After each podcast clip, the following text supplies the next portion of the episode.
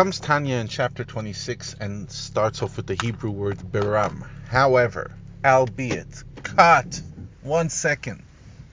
All the things we've been talking about, the battle that you fight against the animal soul, the battle to do things right, the battle to refrain from doing things that are against Hashem's will, all this depends on one major factor and he gives an analogy, just like two people wrestling with each other.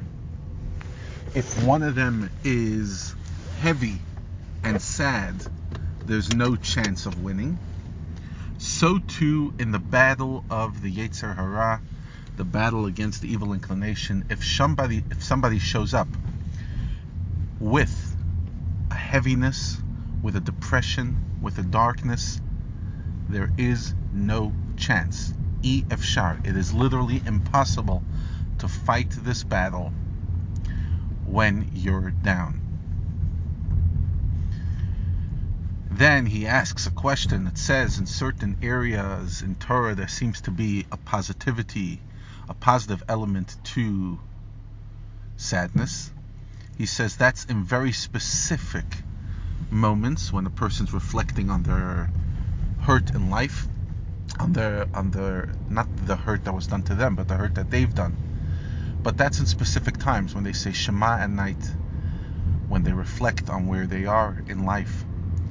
But on a general rule, no. And even then, when you do have that sadness, it's not sadness. He calls it bitterness, root, bitterness.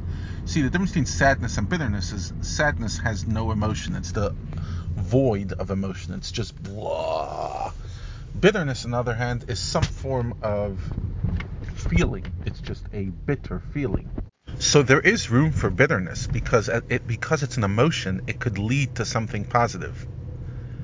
motar. There's something positive and benefit that could come from this kind of sadness. But even then, at the right time, as he says, if you middle of the day start, suddenly start feeling bad about your spiritual situation, you can know that that's not coming from a good place. Why?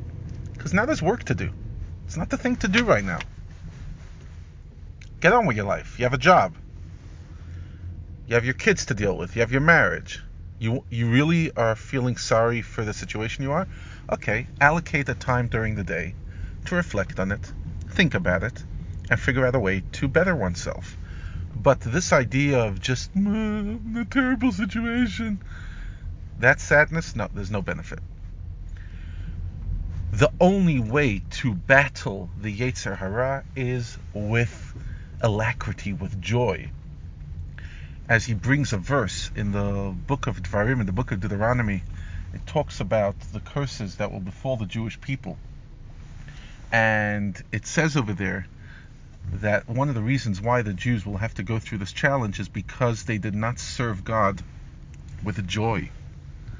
And the question is, what does that mean they did not serve God with joy? Does it mean that when they didn't serve Him, they did it with joy? And the Arizal says no. They served Him, but they did it without joy.